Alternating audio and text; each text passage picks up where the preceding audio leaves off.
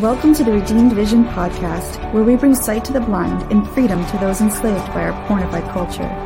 Here, we dive into hard but important topics such as pornography, sexual identity, true freedom, real love, and living marriage well.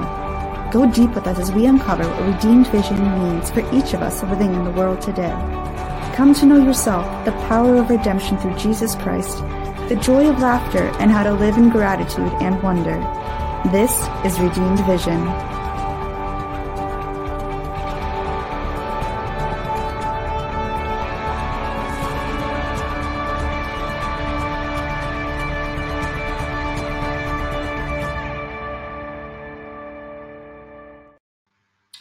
Welcome to another edition of the Redeem Vision podcast. I'm your host, Steve Pokorny. This is an outreach of freedom coaching, of which I am the founder. You can find all about our work at freedom coaching.net. It's an honor to have you here. Um, lots has been happening in the world of freedom coaching and the Redeem Vision podcast. And um, like all of our episodes, um, I really would encourage you please like, hit that little bell if it's an option here. Share this, get this out to a world that is in so uh, so much great need for hearing these messages, messages that are not often uh, told in, in other various platforms.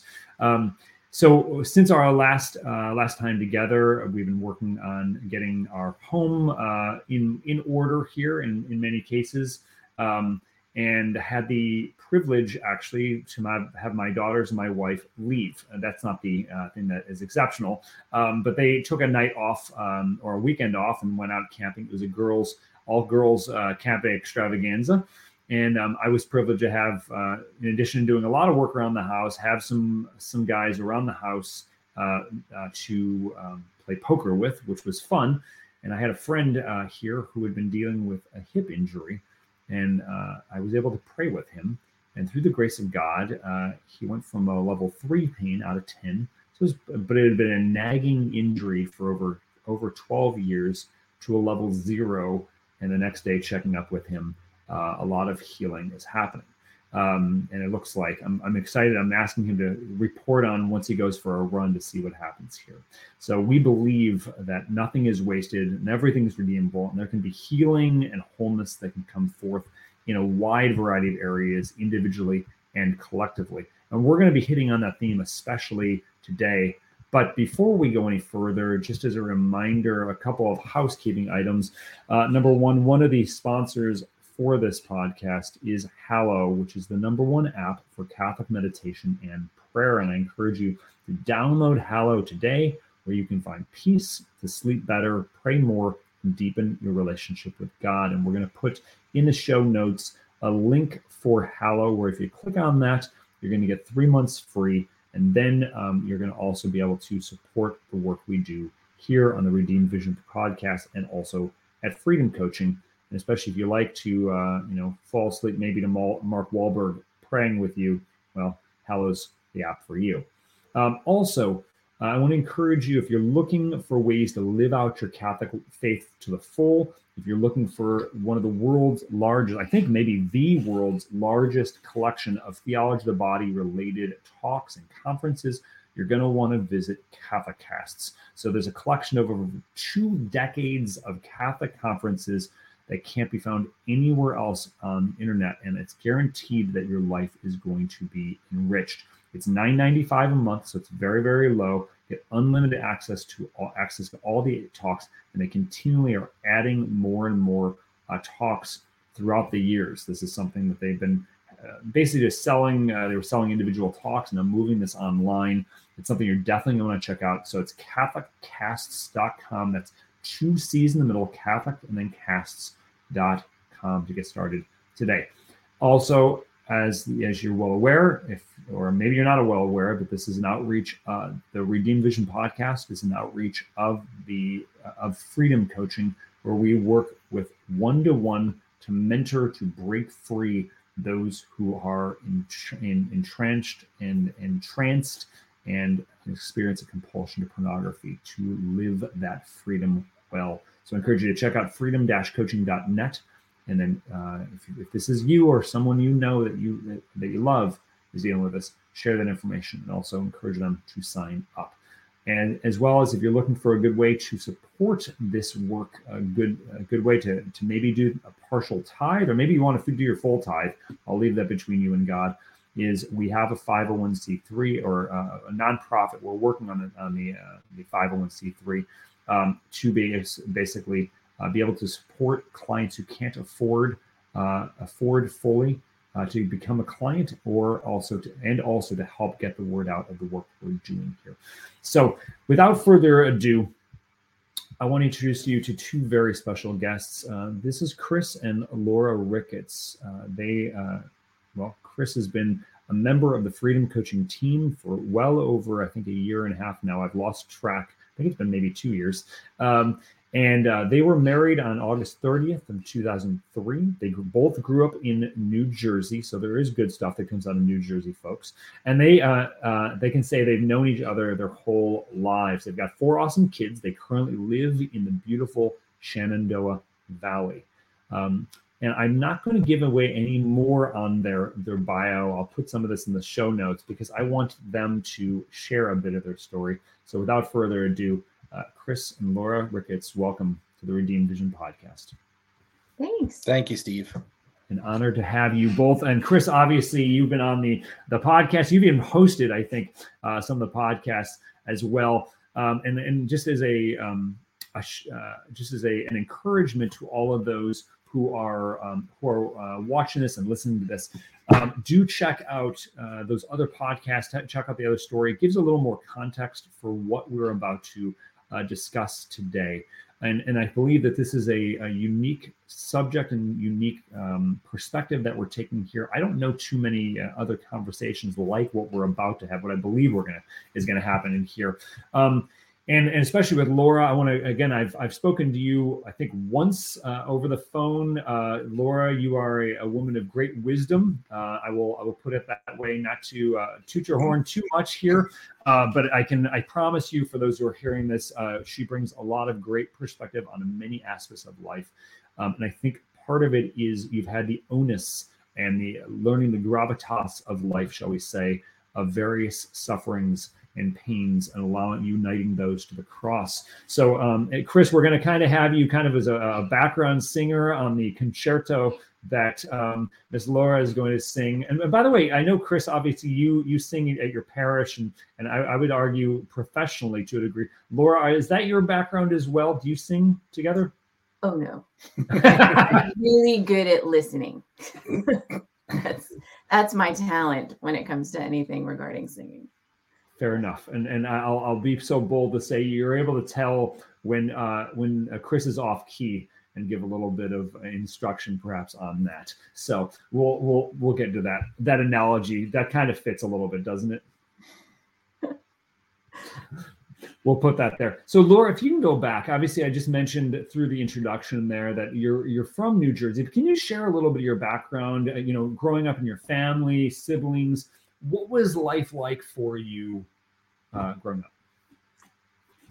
I, you know, I I I looked back at different points of my life, I think, and I would say I was more blessed growing up than I knew I was at the time, um, and I had it probably easier than I thought I did at the time. Uh, my my parents um, were fantastic, Catholic, grew up Catholic. Um, I think I I may have had what people tell me is the rare experience of never having a time where I left my faith. I've always just loved it and wanted to live it. Um, but I'm the oldest of five children, and my youngest sibling is a sister. We're 18 years apart. So that was actually really fun growing up because I I really learned a lot watching my mother mother her. Um, because she and our oldest daughter are only three years apart. And so I uh, I'm very grateful to my parents for being open to life in the way that they were and and um, for allowing me the, the privilege of seeing them raise my siblings, in, in particular my younger ones. Awesome. Awesome. Wonderful. So so a little background and, and obviously and, and Chris, how many siblings do you have? I'm the oldest of four. Okay. Awesome. And Laura, where do you fall? You're you're the youngest of of the family. Is that correct? I'm the oldest as well. So we both kind of have that type A oldest person, in, you know. Yeah. yeah. Get and our things done. are all pretty close in age, I Yeah. think. So that's Mhm. that's how we ended up knowing each other. Our mothers Awesome. were in a, a mom's play group together. And for our younger siblings. So we were on the older side of it. And uh and that's how we, we met. So wait, hold on. I'm, I, this is this is off script. So what? Um, actually, very little scripted here, by the way. Um, so what is the earliest? I'm just curious. What is the earliest memory of each other that you can that you remember? Play group at our church in New Jersey, and he annoyed me. So I threw cardboard blocks at him. Hard headed. I don't remember this. I'm, I was trying to build a house, and you kept coming over to annoy me while I was building the house. So I chucked him at him. she has a good aim. Excellent. Got it. So so fast forward. Obviously, the two of you at some point there's uh, romantic googly eyes are made across a room somewhere, or you got tired of throwing blocks and said maybe he's kind of cute. I don't know. I don't need to be necessarily involved with that, right? So what what was it that uh, that inspired you that kind of flip the, maybe flip the switch on this that you know maybe maybe i want to take a chance on on this guy maybe i want to maybe there's something here more than just an annoying uh, uh, preschool playmate Oh, that's kind of a loaded question, actually. But it's a great one to kind of start our, our story with because throughout the years I would look back on on that time. Um, he will tell you that he always had some sort of inkling for me. Pro- it was probably the blocks that hit his head. Um, it might be that. But um, for me, I refused to acknowledge the fact that we went on dates in high school. Um, we didn't. We were friends who would go to nice restaurants together and um, alone. And he would hold the doors open because he's my friend. but it wasn't until uh, Chris had gone through boot camp, he was in the Marine Corps. I was at Franciscan University where I was determined that I was going to get my MRS degree um, after the theology one. And uh, we he we started talking. He started calling me every so often, and we chat. And he didn't know it, but at the time, this really kind of kicked into high gear. It was Lent, and I was really trying to offer that Lent for my vocation, and was really laying it out there with with God. Um, can you just show me what direction I'm going? And I'm also at the same time I'm doing this Novena to Saint Raphael and really, really trying to just discern and be open to what God says. And as I'm saying these prayers, He's calling more, and I'm finding that I like the conversations. And then I realized I was hoping He would call me, and then that was, you know, mind blowing. Chris Ricketts, what? I I want him to call me. Why do I want him to call me? And poor God is probably like face palming at this point. Like, how, I'm giving you a neon sign, you know? And so that kind of progressed throughout Lent. And um, I, I was, I was a little bit cheeky with God. And so I, I actually asked him, just on Easter, can I just get some kind of answer? Just on Easter, please. And so Lent is progressing. We're talking more. I started doing things you're not supposed to do with God, like God, I think I might be considering the fact that I might really like this guy. Maybe really, really, yeah don't do that maybe, maybe love, but that's a really big word. So we're going to go with really, really like. If that's okay with you, God, he has to call me in the next five minutes. And he would. And then I'd kind of freak out. The first time that happened, I threw the phone. Not gonna lie. um, and that that sort of thing kept going on. Once it was even okay, now I really think I might love this person. Are you actually trying to tell me that he might be my vocation? Well, if that's true, even though we just hung up the phone, he's got to call me right back. And he'd never done that before. He did over and over again. And so then on Easter that year, Chris came out to visit me at Franciscan. And uh, it was after the Easter vigil then that we went to my favorite spot on campus. And he very nervously said, Well, you know, um, do you kind of want to try out dating? Would that be okay? And my answer to him was, Well, first, I remember very clearly um, this very strong sense that God was saying, you can say no. If you say yes, this is it. And it's not going to be easy. As, as clear as if someone was saying it to me in my head, Mhm. Um, in, or in my ear, I mean. And um, so I kind of just took a deep breath and said, okay, but we have to take it slow. And Chris, I'm, I'm speaking for you now, but he was so excited. He was basically promising we could go as slow as a snail. Doesn't matter. She said yes to this. And then seven months later, we were engaged. Wow, wow. Um, uh, one commentary, and then I want to hear uh, Chris's perspective on this. Um, so, with the uh, my my wife and I, we were also at Franciscan. Um, it's uh, the Franciscan podcast, perhaps. Um, no trademark there. I'm not getting sued. Um, and my like, we went to bowling for the the first date, and she refused to acknowledge that that was our first actual actual date. Uh, even though like I had said it, and I asked her in the worst possible way right on facebook chat so do as i say don't do as i do um, do you want to go you want to go on a date? Uh, sh- uh, oh no no um, do you want to get together and, and hang out? Sure. What do you want to do? I don't know. Let's go bowling. Bowling's too expensive. I'm like fine. I'll pay for bowling if you call it a date and she's like deal and I buy, i'll buy the beer. So I, I have a date with a beautiful woman who's going to buy me beer what's the catch? Well it's one of these right for the rest of my life. And uh, but but she still to this day denies that that's the original date. And it was three days later when we went to Iron Man. Um, so Iron Man is deeply entrenched here. So Chris, with what your wife shared, anything you want to add to that story? Well, no, it's pretty accurate. I mean, she was the type in high school and even before that, if she knew a guy liked her, just knew that he liked her, not even even he didn't have to try to do anything. He she wouldn't talk to him anymore. So that's why I had to stealth date her in high school. So we would we're gonna go to this fancy restaurant and I'm gonna wear a suit and tie and you're gonna dress so old, but it's just his friends. Right. So it was. it was his friend, of course.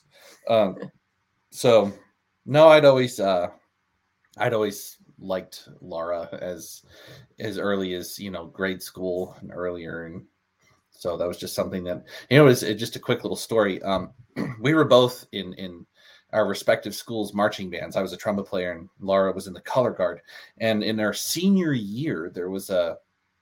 I was at a game. It was a Friday night, and we were we were playing and I was in the stands and Laura all of a sudden came out of the blue. It was our break in the third quarter and she came up and said mm-hmm. hello. I was like, wow, what are you doing here? She said, oh, well, I'm just because she was in, she was going to her school, which is a kind of a rival school of the of, of the other school we were at. And she said, well, I'm just scoping out the competition. Okay. Um, but uh, it, it, we chatted for a little bit and she turned around and walked away. And I turned and I distinctly remember I turned there was a buddy of mine, a trombone player sitting next to me. And I said, You see that girl walking away? He goes, Yeah. And I said, I'm gonna marry her someday. There you go. Praise the Lord.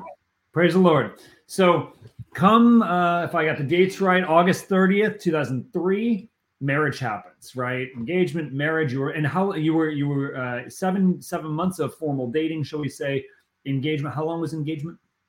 A year and eight months. Oh, God bless That was you. the take it slow part. Okay. Wow. Wow. So that's very hard. And I, I recommend to anyone hearing this podcast, if you're engaged or you're thinking about engagement or thinking about dating, um, then uh, I would not recommend your date, your engagement is more than a year.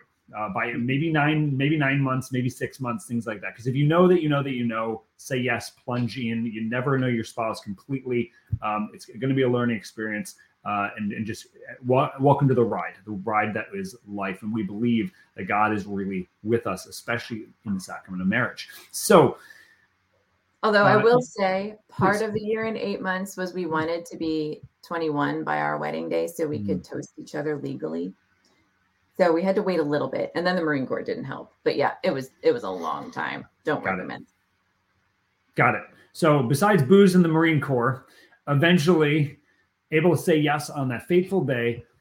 Now, one of the gifts that is given to women, from uh, the little that I know about women, is a sixth sense that you just know something's going on here, wh- whether for good or for bad, right? So, Laura, what was it that you knew that something's not right in your marriage? Something's happening here, and and and and how how soon after the I do's did that become apparent to you, and how would you describe that? it's about a month to six weeks after we got married. Um, it didn't help that at the time we I was newly pregnant now with um, our our honeymoon baby, um, and very sick. That did not help. Uh, and looking back, that was it was probably a catalyst because having it was it was hyperemesis, um, terrible terrible condition that some women go through, and um, that was something new for us to navigate on top of being newly married, which was a lot of stress. And um, but despite that, you know, the the way I put it is is the Holy Spirit's a tattletale. And mm. he always has been. And so knowing that something wasn't right when you know chris would suggest that i needed to go lay down again um in, in, our room with the door closed um and didn't want to spend time you know little things you you know the holy spirit's a tattletale. You you get that that gut sense. And uh and i remember realizing you know, something is just wrong. It can't just be because i'm sick. Uh with this pregnancy there's just something wrong and so that's that was kind of the first time where i i turned to the holy spirit as tattletale and mm-hmm. asked for some conviction and um it was another it was about another month, uh, another month, six weeks, where I think I learned I needed to pray for courage too. Mm. Um, so initially, it's yeah, I want to know what's wrong, but I'm not sure I know if I'm ready to deal with whatever it might be. Until he kind of worked on me enough to um, very graciously point out, oh, I think one of the verses in Timothy. How do you know, wife, whether you will save your husband? How do you know, husband, whether mm. or not you will save your wife? I remember desperately just opening my Bible one day, and that's what I opened to. And so at that point, I think the Holy Spirit, my guardian angel, were just kind of tag teaming. And I was able to say, okay, Lord, whatever's going on, I need to know. And I just need you to give me the grace to deal with it, whatever it is. Because if I don't know what's going on, we can't fix it. We can't address it. So mm-hmm. I'm ready. Just show me. And he did. So so just so uh, so what what happens here? I mean, how, is it a confrontation that happens, and what what emotionally was going as this as this big secret is revealed? How what emotions were going on within you in this, and, and how how did you how did that play out there? That that say that initial discussion. So from the first prayer, it's kind of the the pit in the stomach. Like, okay, I just said it. I'm to mean it. You better help me mean it. Mm-hmm. Um, and then and I I was on our computer and just one click led to another and I found this, you know, porn stash. And that was sort of the, you know, the rug gets pulled out from under you. That terrible sinking feeling, the adrenaline rush, the the the hearts, you know, the heart palpitation, the anxiety, the confusion, all of those things. Um, what is this and what does this mean? And then uh, the the more I dug through it, kind of the more devastated it, the more devastated I became. But realized, okay, this is this is a thing. This isn't good. And so I um at that point I made a backup copy of everything and put it on a flash drive and kept it because I figured this is my proof. I'm going to have to talk to him about this. So even if it disappears, I, I have proof. I give again, I'm going to give my guardian angel credit for that because throughout our journey, I really think that the Holy Spirit and, and my angel were really good at preempting things that prevented me from either second guessing myself or from gaslighting myself or listening to the excuses that come up when someone with a, a pornography compulsion um, is trying to justify it. And so I think this was the first time I listened and, and did something that prevented me from, I don't know, being gaslit, being uh, second guessing. Um, I think the very next thing I did was I went on Google and I typed in Catholic. My husband looks at porn. What do I do? Mm-hmm. And I ended up finding some resources very crude resources at that time. There was not a lot out there. But I found something very valuable from um, Focus on the Family, Dr. James Dobson.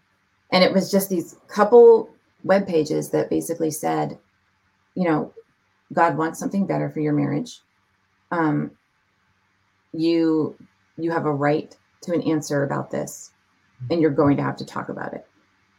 And so I shut down the computer and and realized, all right, I am going to have to talk about this.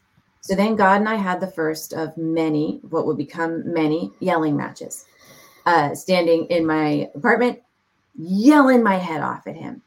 And I probably sound like I am insane when I do this because I yell like it's a conversation. You know, how could you let this happen? Yeah, I know that you're God, but how could you let this happen? You know, I'm really mad at you but I still love you. Okay. I, you know, and it's thank goodness he's patient with us. Um, but we had, I confronted him. He came home um, from work. I called him and told him, please come right home. Um, I need to talk to you. I laid it out there. This wasn't okay. This wasn't going to happen in our marriage. What were we going to do about it? Um, and that's how it started.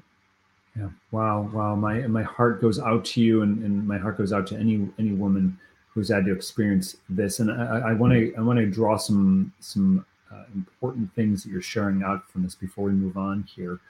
Um, number one is, and I say this to all all those who are married, and, and if you are dealing, if this is an issue you are dealing with in your own marriage, or or maybe you haven't, as speaking especially to, to guys out there, it's not just men who are involved with this, but there's an increasing number of women but if you are dealing, if, if this is a part of your life, pornography, you cannot hide things in your marriage. It will come out some way, somehow. And I like the fact that that, that notion of the, the Holy Spirit is a tattletale. Thank God for the tattletale, right?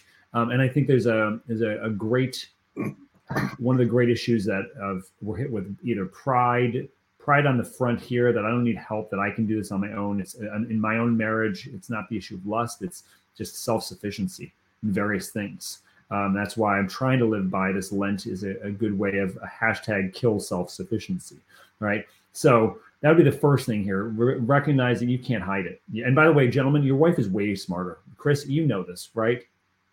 Thank you. Okay, so with this here, she knows. She knows it's that, and I think it has that that sixth sense that God has planted in in, in the daughters, in all of His beautiful daughters, um, to, for their protection, which is a good thing. Second, here uh, is to especially to to wives who are are are, are maybe wondering, you know, am I am I gaslighting? I think that's a great word to use here. Don't ignore that gut reaction, right? Pay attention to to those here. There's a reason why you have what's called the feminine genius, that that awareness of things here. It's to, to set things right uh, ultimately, not to control it, but to be aware of that. Um, and and if something's wrong, especially this is going to the heart of your marriage really important here. And third here is, you know, I love, um, obviously, very painful at the time going through this, extremely painful. But this is this isn't just coming out of out of left field in the sense the way in which you were interacting with God. This is of many many years of that development of that relationship with God. And I think we are, so many of us are we get comfortable with platitudes about God. We don't want to get real and uh, real because if and I, I see this especially in, in, with a lot of women um, because if I expose this place, then everything's not neat and tidy. It's a big freaking mess in here, right? And and but but you like we're we're we're like I'm getting spiritually naked here. God, we're gonna have it out here, and we're gonna have it multiple times here to work this out. And yes, Chris, you're married to me now, so now you're involved with we're going to deal with the real stuff here. So you uh, so from this is is a follow up question on this, and it can be long, short, however it goes. You mentioned a key word that that in discovering of this, this was so devastating. Can you expand on that idea? What what what was so devastating? Because I, I, I the context especially is there are there are still groups of people that still think pornography is no it's no big deal even in the church like eh, whatever it's just it's a it's just it's a thing he does can you please articulate that expand that why did you see this as so devastating there's there's two layers to it the the first is that it was devastating because I got hit with all of the all of the things uh, a woman does when she discovers her her husband's looking at porn. Right?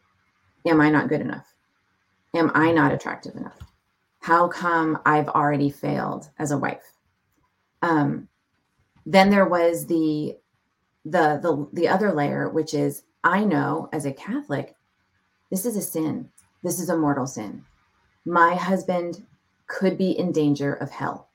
And it's my job as his wife to try to get him to heaven. I, I I'm not going to fail in that. Uh, And so that was one of the yelling matches with God actually was me. I remember going around slamming my cabinet doors because I needed to slam something, yelling. First I yelled at Satan, you cannot have him. I claim him. Because I figure, hey, if the two become one, we're married. I made my vows. I'm going to live them.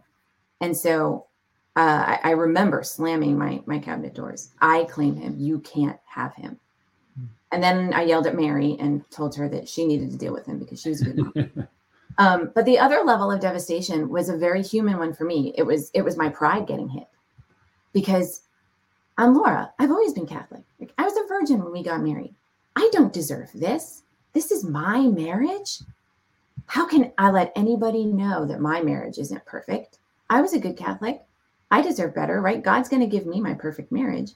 And so, thank goodness in in his divine providence, he worked on my own my pride throughout Chris's healing. You know, I I needed to get rid of that part of myself.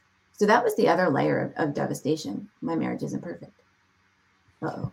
What does that mean?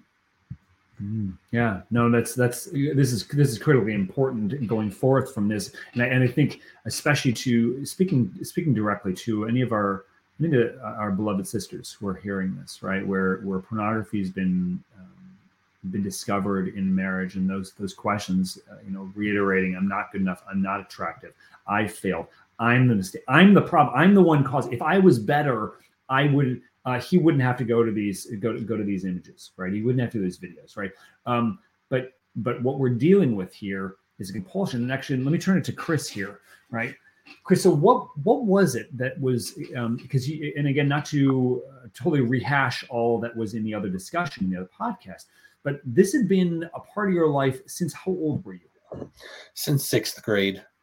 Okay, so you're t- about 12 year old boy, and this is comes into marriage, and, and this is pro- another proof positive why this doesn't solve all your problems. Putting a piece of Oh. metal on your finger doesn't, right?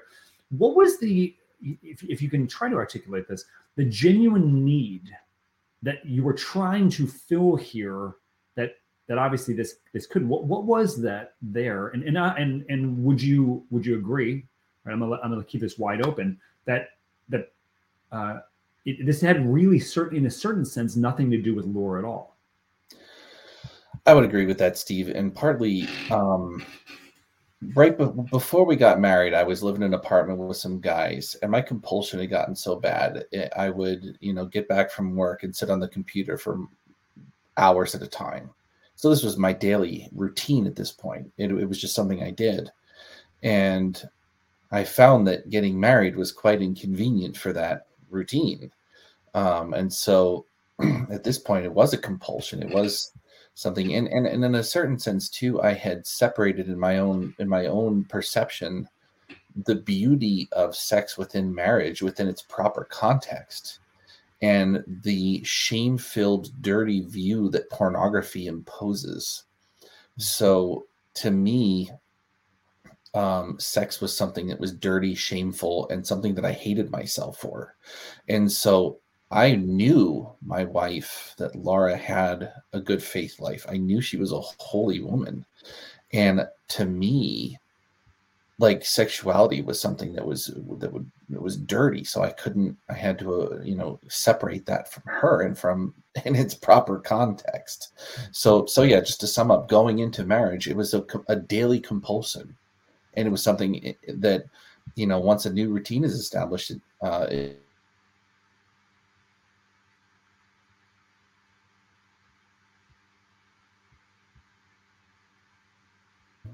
try to cover that. But um and the need i was feeling was just that uh partly it was just that still it was the shame cycle you know I, i'm i'm feeling disconnected i'm feeling whatever i can't actually let my wife see who i really am because why would she why would we want to do that? So i have to keep this hidden.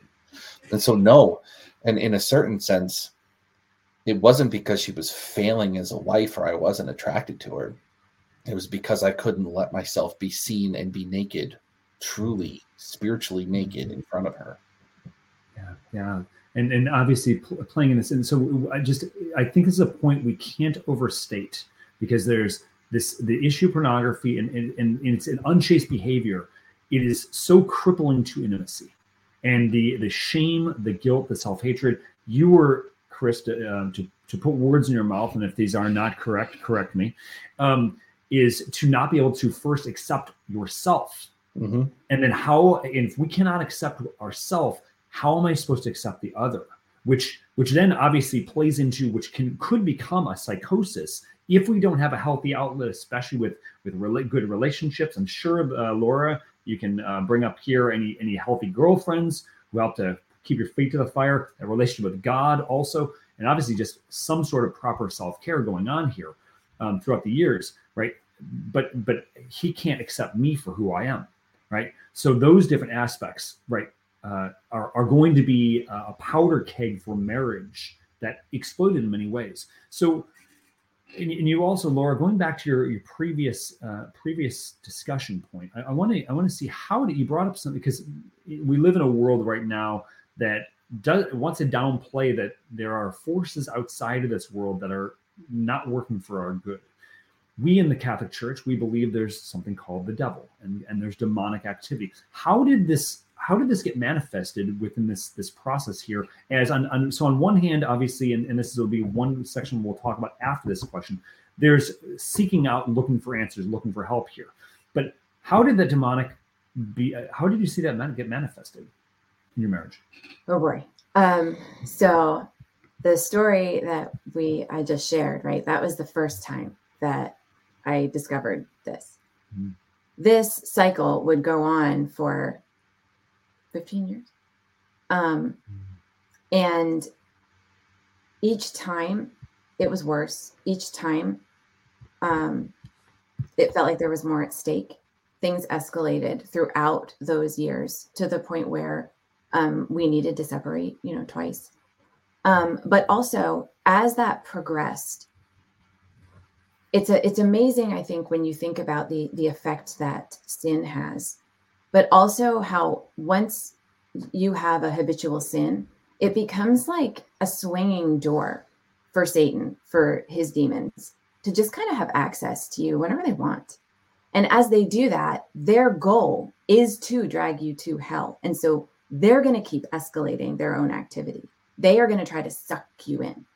And so seeing that with Chris in in his attitude, um, in you know the the the typical things you experience with any kind of addiction the, the moodiness the financial difficulties all that but underneath the surface um, one of my I, I hate talking about myself in this sense but I, one of my spiritual gifts is, is the discernment of spirits always has been mm-hmm. um, and there were times where i remember i would look at at chris and i would look in his eyes and very clearly i would say that's not you that's not him mm-hmm and um, it it got to the point where I wasn't sure what he was doing. You know, you would you would kind of lock yourself away.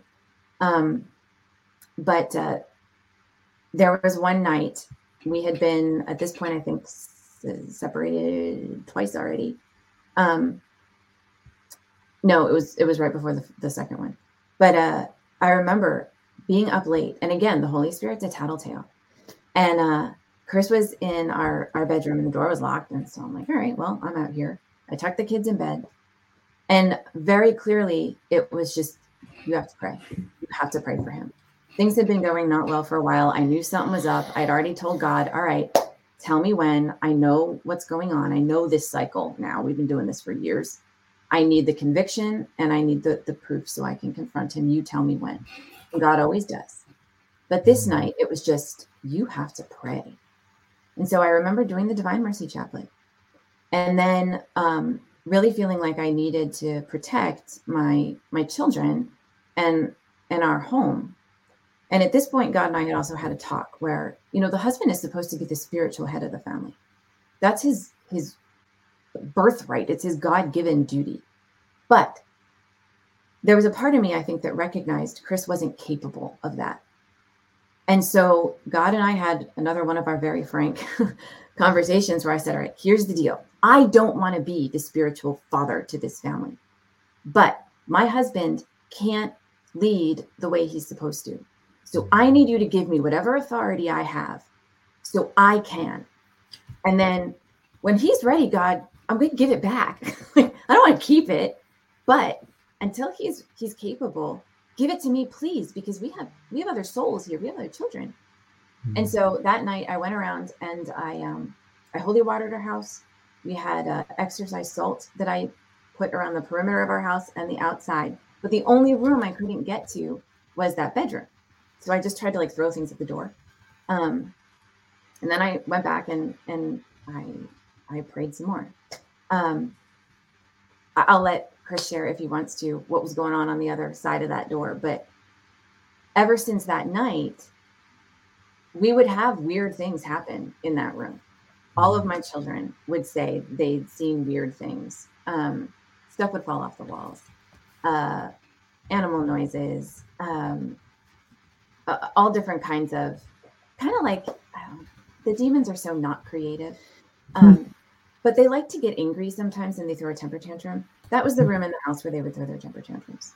Um, hmm. and and everyone in, in our family experienced it at, at different times. But uh, yeah, I'll, I'll stop there. That's. But then, they, thank you. And actually, Chris, uh, so what, what? Inquiring minds want to know what was happening in that room. So that was the night I pretty much had. Well, at that point, things had been getting bad, and I was, you know, on a couple of different apps, and the darkness. I could feel a growing darkness inside of me in a big way. Um, and I was just trying to interact with people and drag them down, and um, just, just really, you say the Satan is the accuser. I was trying to accuse people and of, of, all this stuff. So just through various apps, but in that particular night, I was in there, and that's when I had. That was the third time I think I renounced Catholicism, but also at this point I was looking into black satanic magic, and so at that point I think I was trying to do some sort of ritual or something to f- fully renounce, you know, the faith or whatever. So uh, that's that was what was going on there.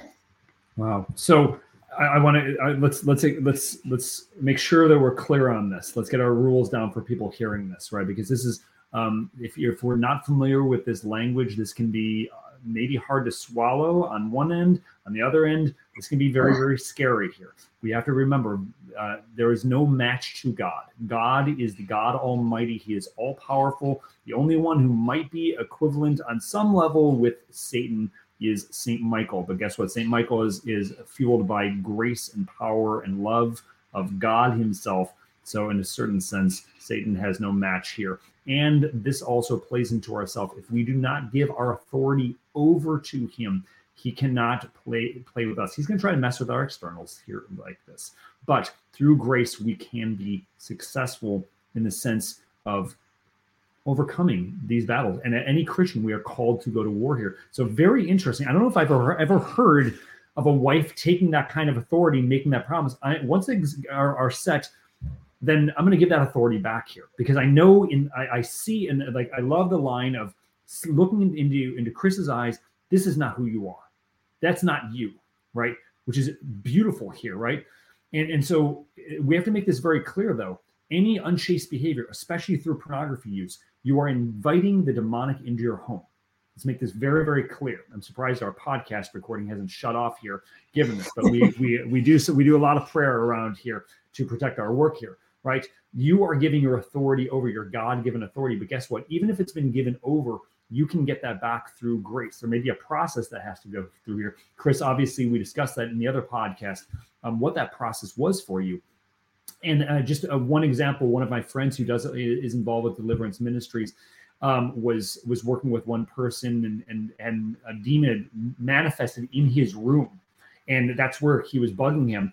And so basically, he called down one time. He called down the blood of Christ, locked the door, and then proceeded to torture the demon by reading the Psalms to him and singing holy hymns to him. Okay, so much so that eventually he was forced to leave because it just it's too much pain to bring that kind of love there, right? So Laura, I want to ask a really important question because those who are hearing this, this story is kind of unbelievable because most of the world tells us that if you um, if your spouse cheats against you, if uh, there's infidelity, if heck, if they uh, steal two thousand dollars from my bank account, or, or, if it just gets hard, right? If he's annoying as a hangnail, let's cut our losses and leave, right?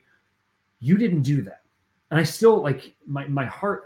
I part of me is still amazing just hearing this. What was it that allowed you to do this? And that in, on the human and the spiritual, how would you qualify that? What and and what advice would you give to those who are we're facing these massive mountains in our marriage? What, what should I do? Your thoughts? I think it's important to remember that we don't get married for ourselves. Hmm. When when you marry someone, you're placing love of them before love of self. And I'm grateful that I think God knew my own weaknesses where he really convicted me in that. Mm-hmm. And so for me, leaving divorce um, was never an option because I made my vows and I recognize the power we have in marriage, the power of our vows is that I can still merit grace for my husband. I could battle for him when he couldn't battle for himself. There was no way I was giving that up because I promised that I would love him till I died. And so that means I was dragging him kicking and screaming to heaven with me. And on the human level, that's hard because I had to grapple with and really surrender to the the possibility that I would never feel loved or fulfilled in my marriage. And that was something real I needed I needed to acknowledge. And so that was that was another yelling match with God. Um where I, I was finally able to surrender. Usually, if you've picked up on a theme here, if I'm surrendering, it usually comes with yelling um, till I'm hoarse and usually that's when, once I'm hoarse, God will say, Oh, there you go. Finally, now we can just be real about this. You got that out, you know. But I had to give that up. But the beautiful thing that happened once I was able to really surrender to that, I might never feel loved in my marriage. I might never be fulfilled by my marriage. Is that I asked Jesus to please come and fill in the gaps. And so then my marriage still became a love story, but it became a love story about the love that Jesus had for me, that he was able to really fill in those spaces that, that Chris couldn't, that he was able to still give me joy and, and happiness, and that I could have peace, even in the utter chaos that we faced sometimes. But that's not easy. And it takes prayer and it takes crying and sometimes ugly crying and that's okay. And it's still a journey but you can't ever trust jesus too much. And so with that in mind i i refused to not battle for chris. And so no we were never going to get divorced. I certainly wasn't ever going to look into annulment because your your marriage is presumed valid until the church says it's not. So i wasn't even going to entertain the idea that it might not be because who else was going to battle for him if if I wouldn't? I was his wife. That was my job. And I have never regretted that decision. Hmm. Praise the Lord. Praise the Lord on that. And I just want to say thank you, Laura, for uh, the steeliness. I, I, think of the, the the women of, of the Bible, like Judith and um, and even even our Blessed Mother, who have kept their face like flint on here. And I think this is uh, this is a a shot uh, into the darkness that's that's permeated a lot of marriages where when the when the going gets tough we get out of here. We get, we get going. We leave. Uh, instead of i'm going to keep my eyes uh, there's a line from um, the line from uh, Isaiah 54 I set my face like flint, and I'm going to be zeroed in on on the cross here, which does require a crucifixion. It requires a death. And I think that the world tells us the worst thing in the world is to is to not suffer. Whereas in, for a Christian, we believe that it's to not do the will of God, the divine will of God, as has been revealed in my particular set of circumstances. And so here, you've been dealt a very challenging situation here, right? Where something that's out of your control, not your fault, but is certainly, can we say, it's not, it wasn't, uh, Chris was never fully possessed, but there certainly was some sort of, I would argue, infestation going on that infected you, Chris, and infected your marriage, right, in many ways. And but we have to remember there's a power in the cross here to redeem. There's a power in the cross to transform everything, right? And and and right after Good Friday comes what? Chocolate, obviously, in Easter, right? but right after these deaths, if we will stay the course here, we can move from glory to glory. What was the glory on that wedding day can still be redeemed. Is it going to be different? Yeah, it is going to be different, right? But and, and that's the only promise we have is is is things may be different, but he's going to be with us. This is Emmanuel. So I want to ask here, I want to flip it over and, and thank you for sharing that, uh, Laura. I want to flip to, to Chris for a moment. Um, Chris, what was it? So Laura is uh, through through steeling her life, uh, steal S T E E L, her life, and and and, needing to do. Um, sometimes we have to do a separation, right? And so you had to do it twice, which is uh, I, I, I that's hard for me to imagine just even doing once. And she's trying to demonstrate love to you. You, you and your thick head took a little while to get there, if I may so gently say. I know I've known you for a while, so I can say that. I wouldn't say it's most guests. Um, what what was it that, or, or maybe a series of events? What was it that finally broke the dam open for you to accept the love that she was trying to to share with you? Well, I mean, part of what I was trying to do in a certain sense through everything was push her away. Um, through all of the actions and everything, there was a certain sense of I didn't want I I was too cowardly to be the one to to just say, you know what, I want I'm out. I, I would I I I I didn't want to be to be that black and white with it. So um, I was er, doing everything I could to get rid of her. um, so part of it was, I think, um, well, I know I talked about in the last one, but after one of the things that what was going on as the darkness was growing, I just I had I couldn't feel anything really. I didn't have emotions except for anger and and all that stuff.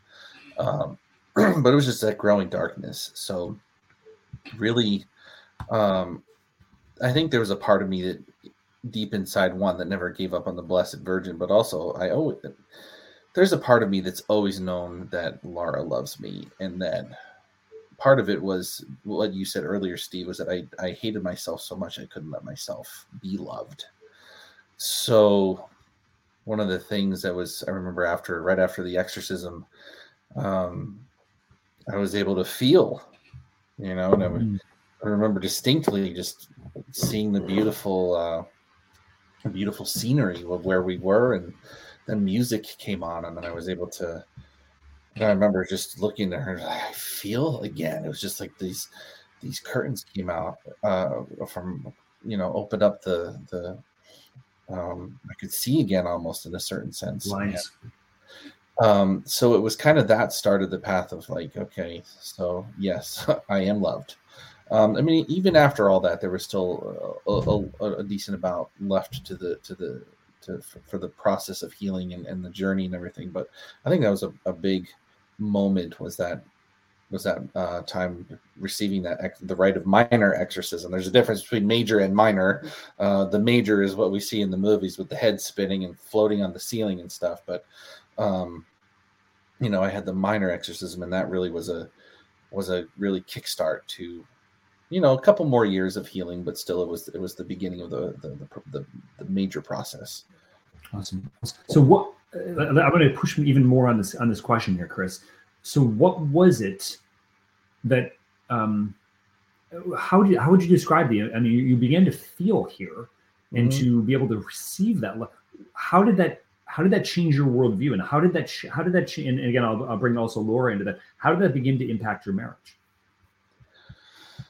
Well, um, by being able to receive love, I can give love.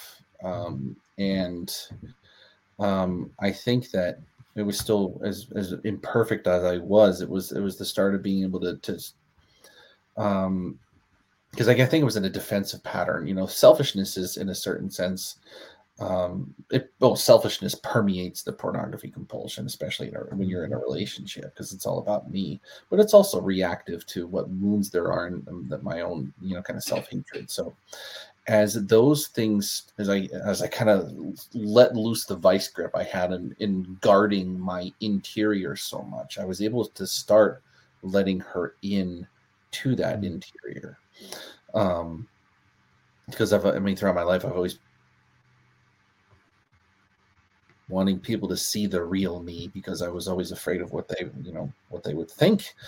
So, in, in, in that healing, it really started to allow um, Laura in. So, for our marriage, that obviously intimacy is, I'll, I'll steal your term, Steve, as you say, into me. Was able to start allowing that, start to to let my guard down, and and learn how to. Um, so I think that's I think it was a good impact there. Um, as I healed, then our marriage healed. I think I think it's important to point out though that for for wives in in that situation, you have to also be willing to allow the healing. There's a temptation to get stuck in bitterness or a temptation to get stuck in, you know, you put me through hell, so you're going to have to pay for that, you know, for the rest of our marriage. And that's not healthy and that's not biblical and it's certainly not loving.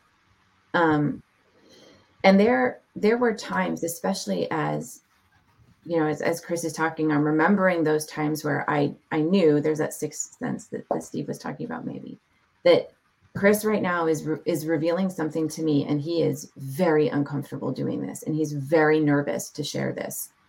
I better not make a really weird face right now. you know, I better not say something super stupid, right?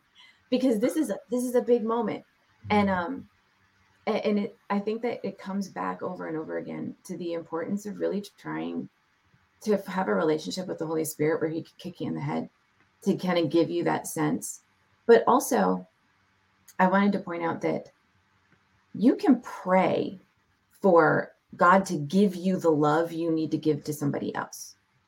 You know, throughout our our marriage, there have been many times where, shocker, I haven't felt that loving, you know, towards my husband. But love is a choice, and it and it's a decision. And so, praying that God show you how to love your spouse the way they need to be loved is, I think that that's the big secret you know, people have asked, how do you boil it down? What's the secret? The secret is you ask God to show you how to love them the way they need to be loved. And He will. And He does. Thank goodness. Oh man, okay. There's so much here. Just unpack really, qu- really quick here, right? And just to, to utilize a little bit of my own story, right? Uh, underneath all my lust was all this anger, and all that was all this fear, leading to control, right? And and the message that I think needs to be conveyed, and, and that certainly was a part of, of both of your story, um, was you got to surrender. We have we have to let we have to let this go, like because I think we're so we we and here's the it's silly if we if we're honest about it, right? We think we're in control. We think we have control. We have no control or anything, right? But it's when we surrender to the cross, when we surrender to grace here. Love, it's been said, what love is like a river right? I'm not going to go sing for you right now, right? But it but it is this the different tributaries that come into that river, right? The different outlets that come from that that giving and receiving. So as Chris is finally opening up, I'm scared to death to let you into this conversation, but uh, every, every, nothing's working. So I'm going to open this up. I'm going to open this up, open this up into our marriage, right? And you actually received him, and in that in that that that uh, initiation terrifying initiation where there was a reception here and there was able to be a connection here.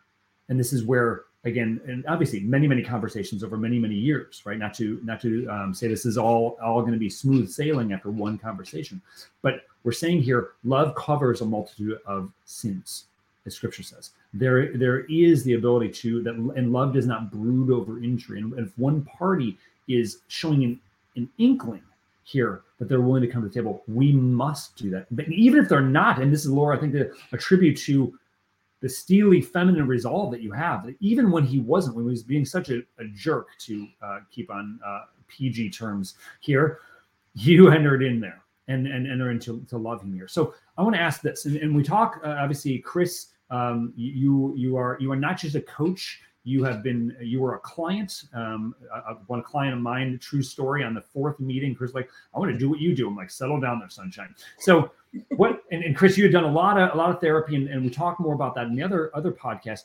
What is it that and, and that that so it's to be a two part uh, two part response here for both of you. What was it that freedom coaching kind of turned all the lights on shall we say? Things came on that, that this was really effective from what i had done before. And laura seeing chris go through freedom coaching what, what, was that like for you? How was this? This wasn't. This isn't just. He's not just doing another program. Something's different here. Um, for me, I've been like I said, I've I've even been through to a you know 30 day inpatient place for sex addiction, um, and I in including 12 step programs and individual and group therapy. I've done all of that.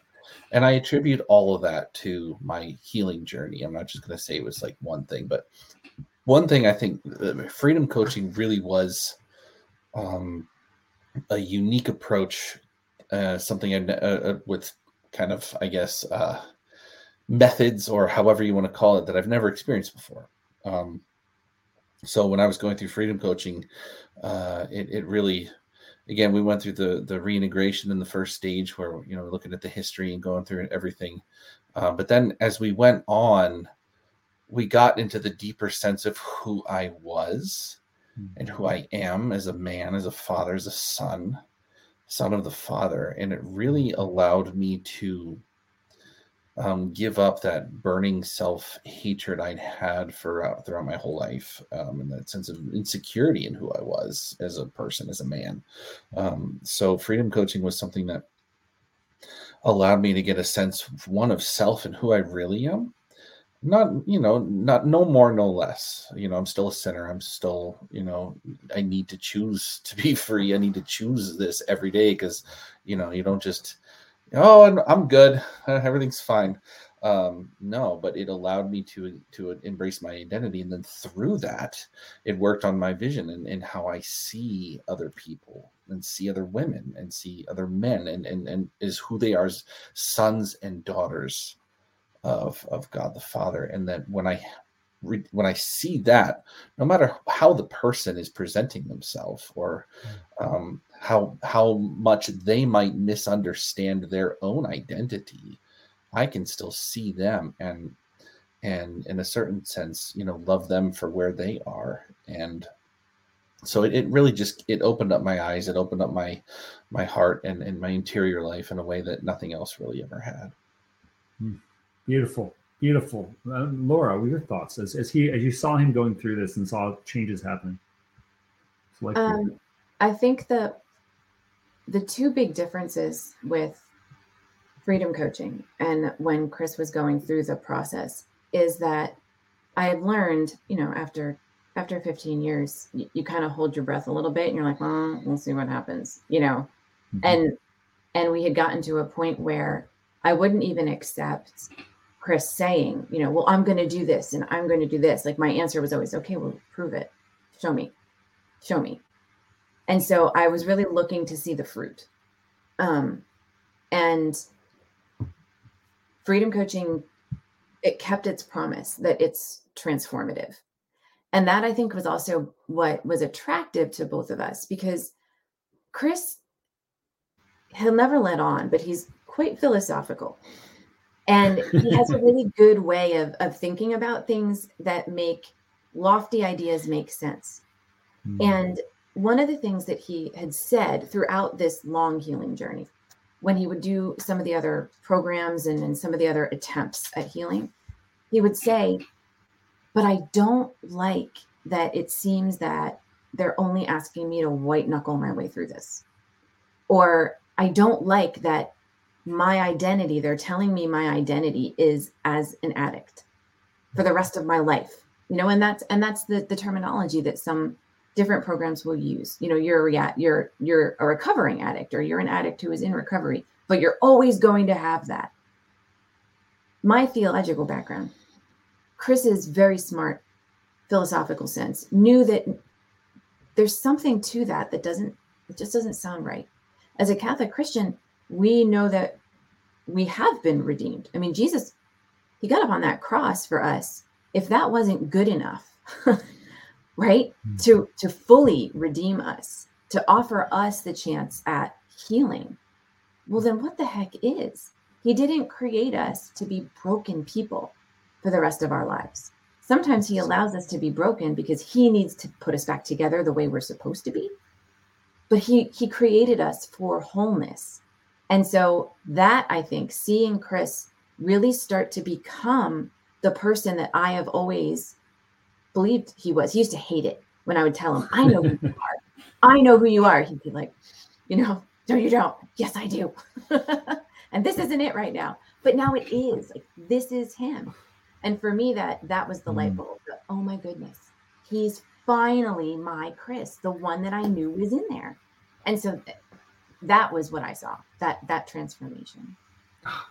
I'm um I'm cheering over here. I would I would literally be yelling straight through your answer because I'm I'm just I'm and it's and take take me as a coach out of the I, I always I always say to clients take me out of the room. It's not about me. It's what God is doing, like Jesus Christ is doing there in the room, and and it obviously takes uh, at least two to tango. Um, and uh, and Chris, thank you for saying yes to uh, to God, to to your marriage, to to Laura, but especially to yourself, right? Because uh, as a as a beloved son this is what you deserve right? In, in, a, in a certain sense understand you are you deserve to be loved because you were created for love to live in love to go back to love. So praise god for that. So i'm going to ask one more one more question on this this part of our interview. So uh, there's been a significant healing here right? That, that's a pro- profound healing. So everything's smooth sailing like right within marriage right how would you answer that yeah, it's like a perpetual honeymoon all the time. no, I mean, I, am going to answer first, and you, you can answer. Okay. Marriage is marriage as a vocation is still going to mi- mimic the paschal mystery. So there are going to be some big crucifixions, and there are going to be mini crucifixions, and then there are big resurrections and sometimes little resurrections. That's not going to stop. That that's perpetual. Sometimes your vocation is your cross. Sometimes it's your own personal Easter. Sometimes it's a little bit of both. I think the challenge for us now is our own form of, to borrow a freedom coaching term, our own reintegration. We lived for so long in our marriage in an unhealthy um, spiritual dynamic and an unhealthy interpersonal dynamic because of the addiction. Well, now we have we had to learn, and we're still learning, how to live our marriage healed. We actually will will say, you know, like, oh, well, that was old Chris, or that was old dad. The kids will say it, um, or we'll talk about, well, you know, before this would have happened. Well, now this is what's happening, or well, now what do we do? um, and for for me personally i had to and and have to continue to make good on my promise that i made to god. When i asked for the authority well chris is the spiritual head of our family. And i need to make sure that i am stepping back and allowing him to be. And that i take my ordered role in our family. Um as wife, as helpmate, not as, you know, doormat, subordinate. Let's not even no. Right? Um, I love the the my big fat Greek wedding. The the husband is the head of the family and the wife is the neck, and sometimes she can turn the head. Um, making sure that we reestablish a properly ordered family life and a properly Mm. ordered marriage still takes work. But I'm so grateful that that's the work that we are embarking on now. Um, I'll, I'll take that over everything else. But I also wouldn't, I wouldn't go back and change our story. Neither one of us would be who we are right now um, without it. And God, in, in His wisdom and His divine providence, knew what we both needed. Um, and so I'm I'm I'm grateful. I think for all of it. Okay, it's. Beautiful. Ricketts? Um, to boil all that down, there's good days and bad days. Not so much bad days now. a little oversimplification.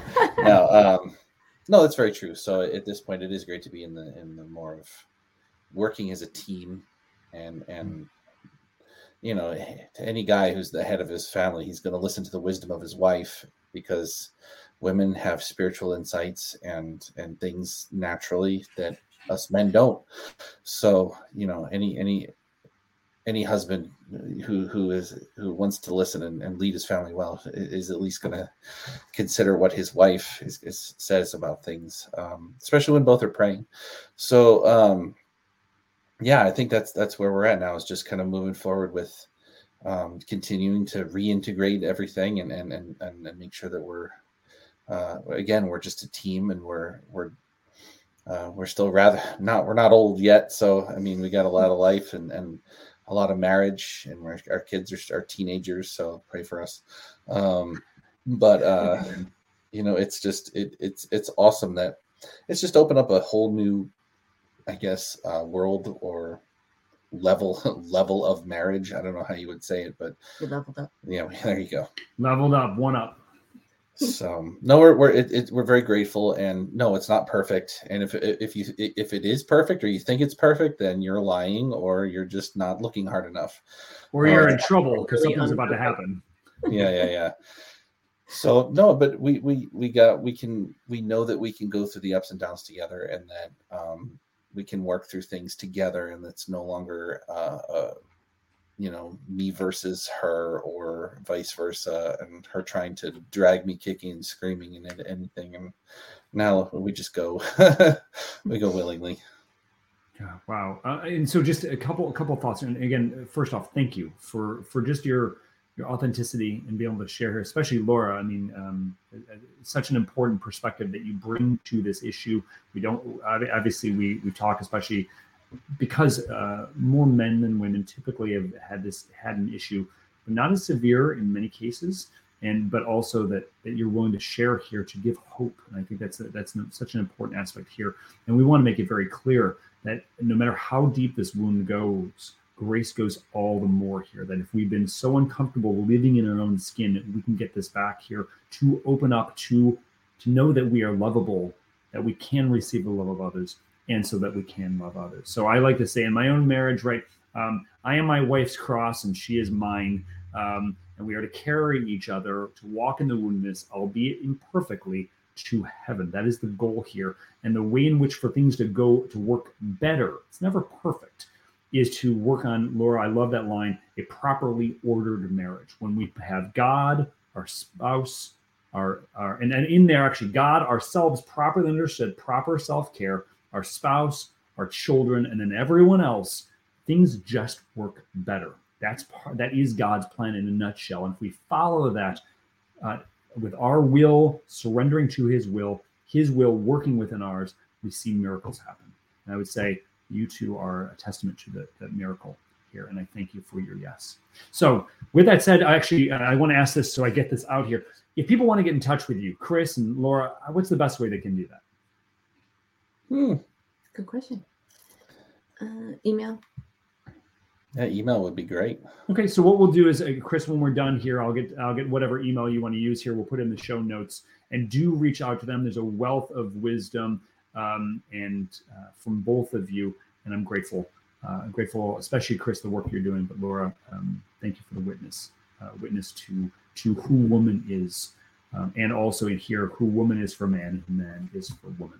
So, with that said, I want to do something completely different. Chris is aware of some of this here. Um, this is what we call the 12, and we're going to call this the couples edition. Um, so these are kind of light, these are kind of fluffy. Do not overthink them. Um, Chris has not seen these questions. Uh, no one has seen these questions except maybe another member of the team, and we're working on some other secret project. Shh, can't talk about it yet. Um, so, just off the top of your head, um, here we go. Are you ready for the 12? Yes. Bring okay. it. Here we go. Number one. Uh, what was the first dance song title at your reception? The one that we did together. Mm-hmm. Oh, My Father's Heart by Rachel Lampa. Okay, there you go. Beautiful. Who's back in the news? She has a new uh, new hit single, which is is really good.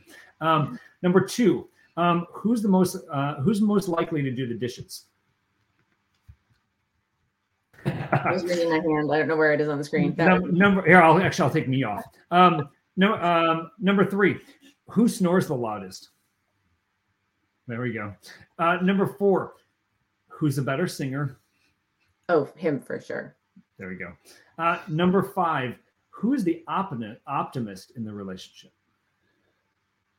Hmm. Not the optometrist. That's a different. I I'm gonna say that I am, based on history, but now I think you are more optimistic too. Oh, thank you. That's very that was very nice. You tend to okay. I don't know. That's a hard one. You're the realist with the bent towards optimism. I can be overly optimistic. Yeah. Okay, ladies and gentlemen, you are seeing the uh, the temperaments playing out perfectly here in in this question here. Um, number six, who's the better kisser? Hmm. I don't know. Ti- a tie, maybe. I think we're tied. Oh wow. Okay. All right. Good. Uh, number seven, who's the uh, who's a who's a night owl? We both kind we of both are. are. Are? Except it's really hard to be a night owl when you have teenagers and Yeah. Well, sometimes they force you to stay up. Uh, from what I'm, we're on the verge, the cusp of teenage years. Yes, pray for us, please. So, they're nocturnal. Yeah. Like, go to bed. Please just go to bed. Please, before noon, before midnight, please, please, pretty please. Um, anyway, uh, number eight. Um, who's the better cook? That would be her. That would be me. Honesty. Uh, nine. Who's more likely to apologize first? Mm, He is.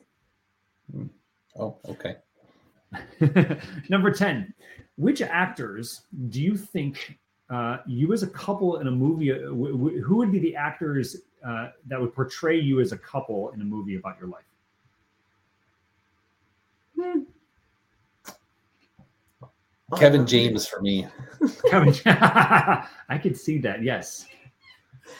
Laura, you got one? I have no idea. Maybe Cate Blanchett? Maybe. Maybe. I'd like to think a young Julia Roberts. Okay. I like see that. Good. I always thought of myself as a Harrison Ford kind of guy doing action movies. It didn't work out. So I'll just live on this podcast. Um, 11. As a couple, what is your bucket list country or city? Ah, as a couple, because we each have our individual ones.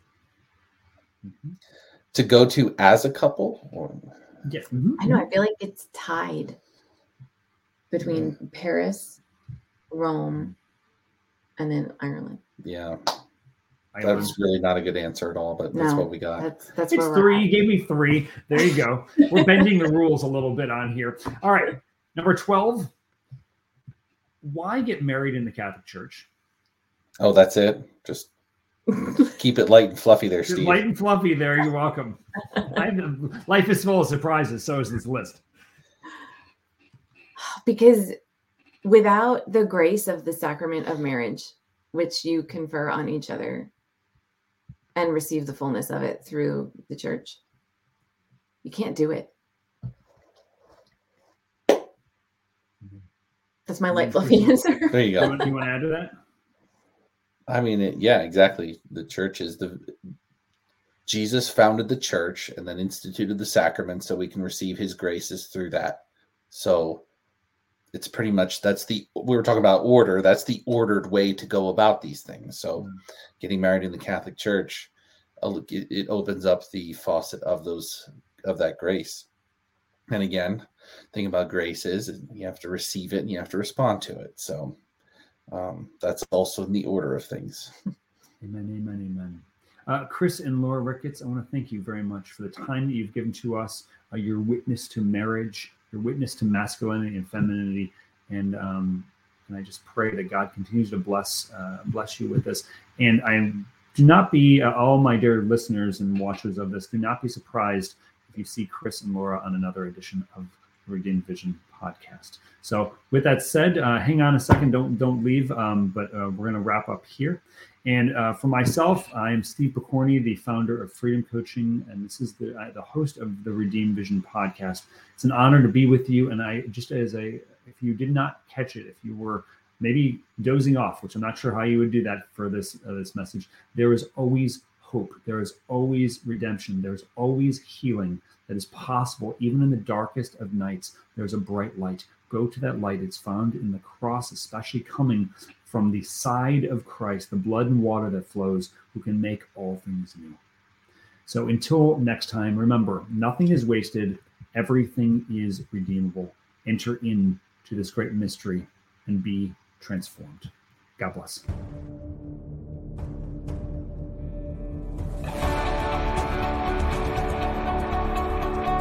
The Redeemed Vision podcast is an outreach of Freedom Coaching. To learn more, check out freedom-coaching.net and follow us on Instagram, Facebook, Twitter, YouTube, and MeWe.